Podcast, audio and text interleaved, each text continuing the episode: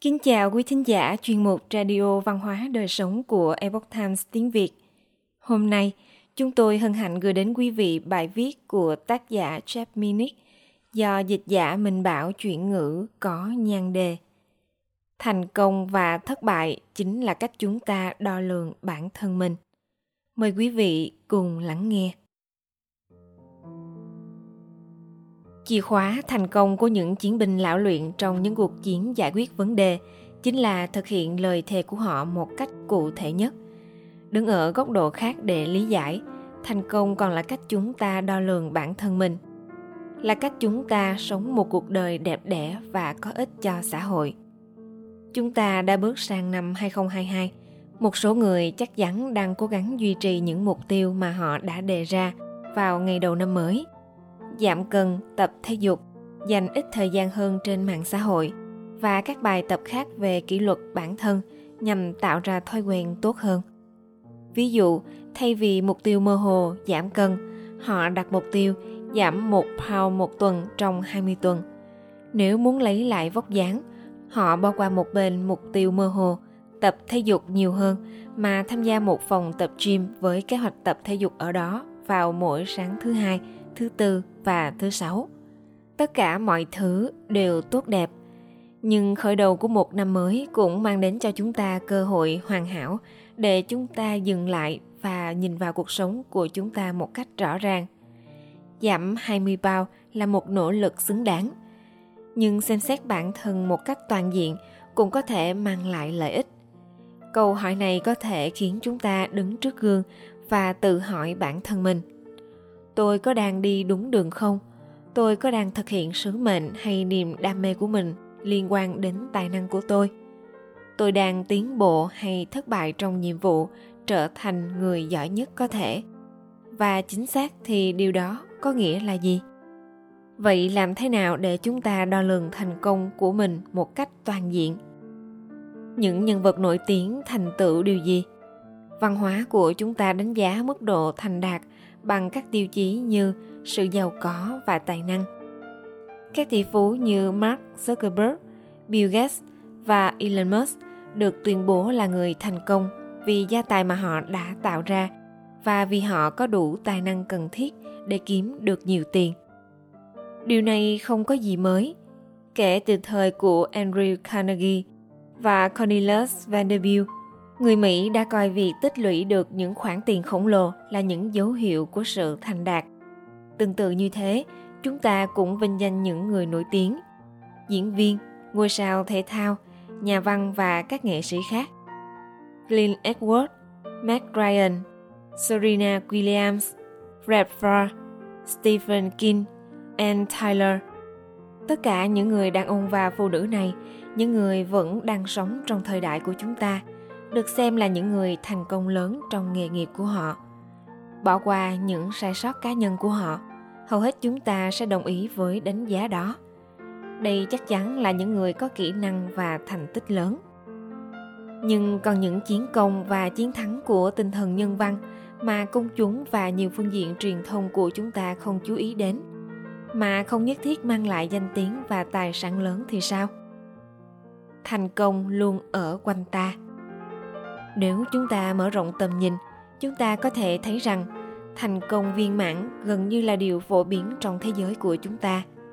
Chẳng hạn, vào ngày 18 tháng 12 năm 2021, tôi đến nhà hát Old Opera House ở thị trấn Charles, West Virginia để xem buổi biểu diễn vở nhạc kịch kẹp hạt dẻ.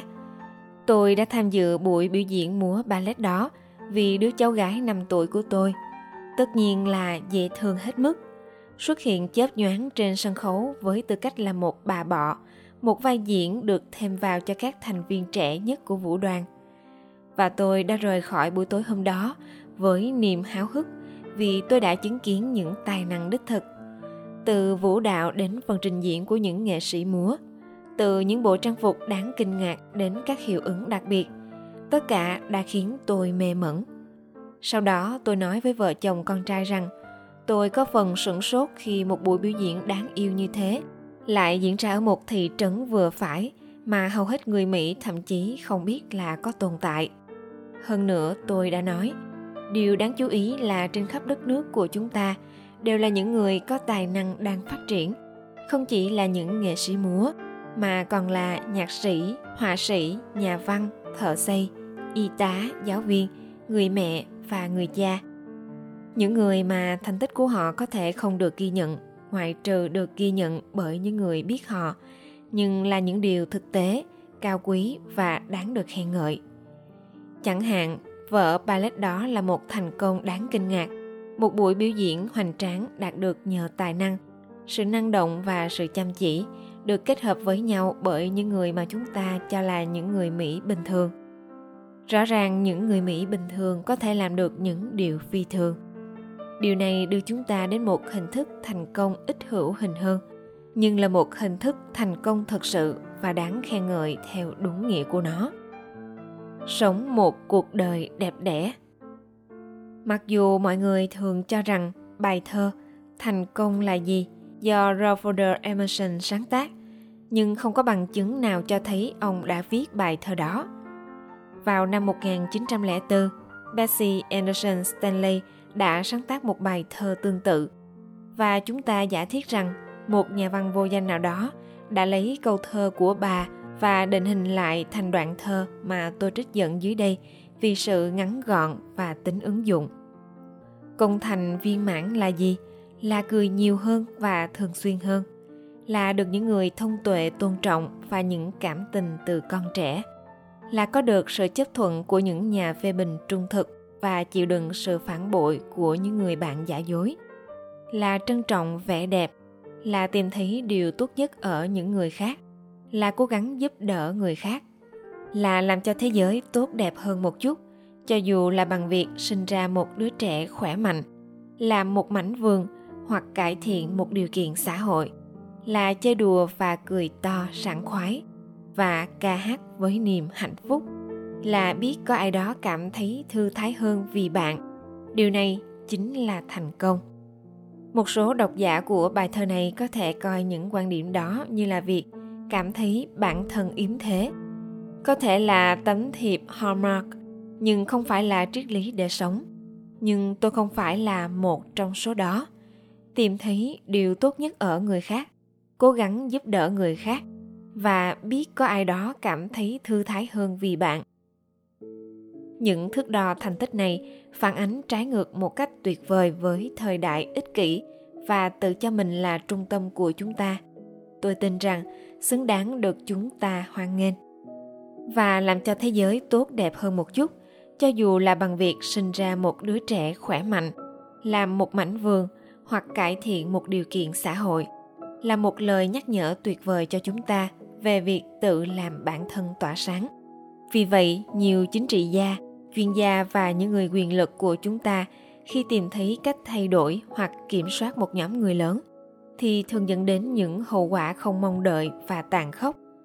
Trong khi người mẹ có xu hướng ở sân sau nhà mình kết nối với hàng xóm, cười nhiều hơn và thường xuyên hơn lại đạt được nhiều thành công hơn thất bại.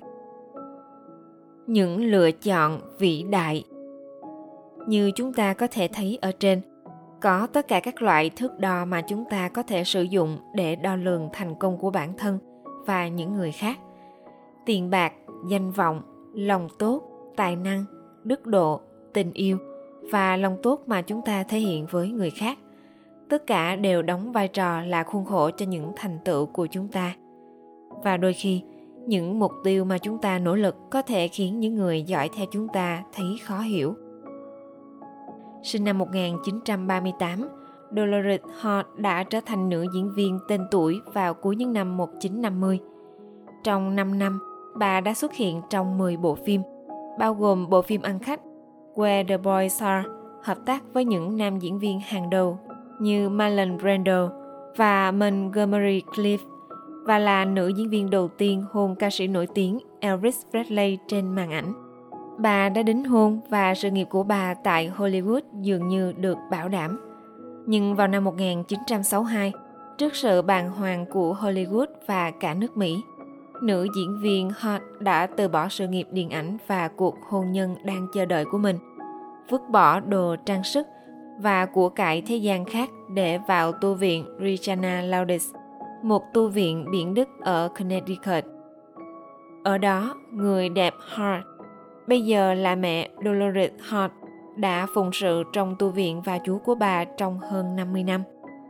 Chúng ta có thể tự hỏi, một người phụ nữ, một ngôi sao đang nổi của Hollywood, trở thành nữ tu sĩ sẽ đo lường thành công và thành tích của mình như thế nào. Trong một cuộc phỏng vấn gần đây với Fox News, bà đã nói, tìm thấy Chúa là tìm thấy tình yêu. Chỉ riêng nụ hôn với nam ca sĩ đình đám Bradley trên màn bạc đã đủ để khẳng định sự nổi tiếng của mình. Nhưng những gì mà bà Hart đã làm vì đức tin của bà khiến tôi nhận thấy đó là thành tựu lớn nhất của cuộc đời bà. Giống như bà Hart, cách chúng ta đo lường những thành công và thất bại của mình chính là cách chúng ta đo lường bản thân mình. Quý thính giả thân mến, chuyên mục Radio Văn hóa Đời Sống của Epoch Times tiếng Việt đến đây là hết. Để đọc các bài viết khác của chúng tôi, quý vị có thể truy cập vào trang web epochtimesviet.com. Cảm ơn quý vị đã lắng nghe, quan tâm và đăng ký kênh. Xin chào tạm biệt và hẹn gặp lại quý vị trong chương trình lần sau. Kính chúc mọi điều bình an và tốt lành đến quý vị cùng người thân.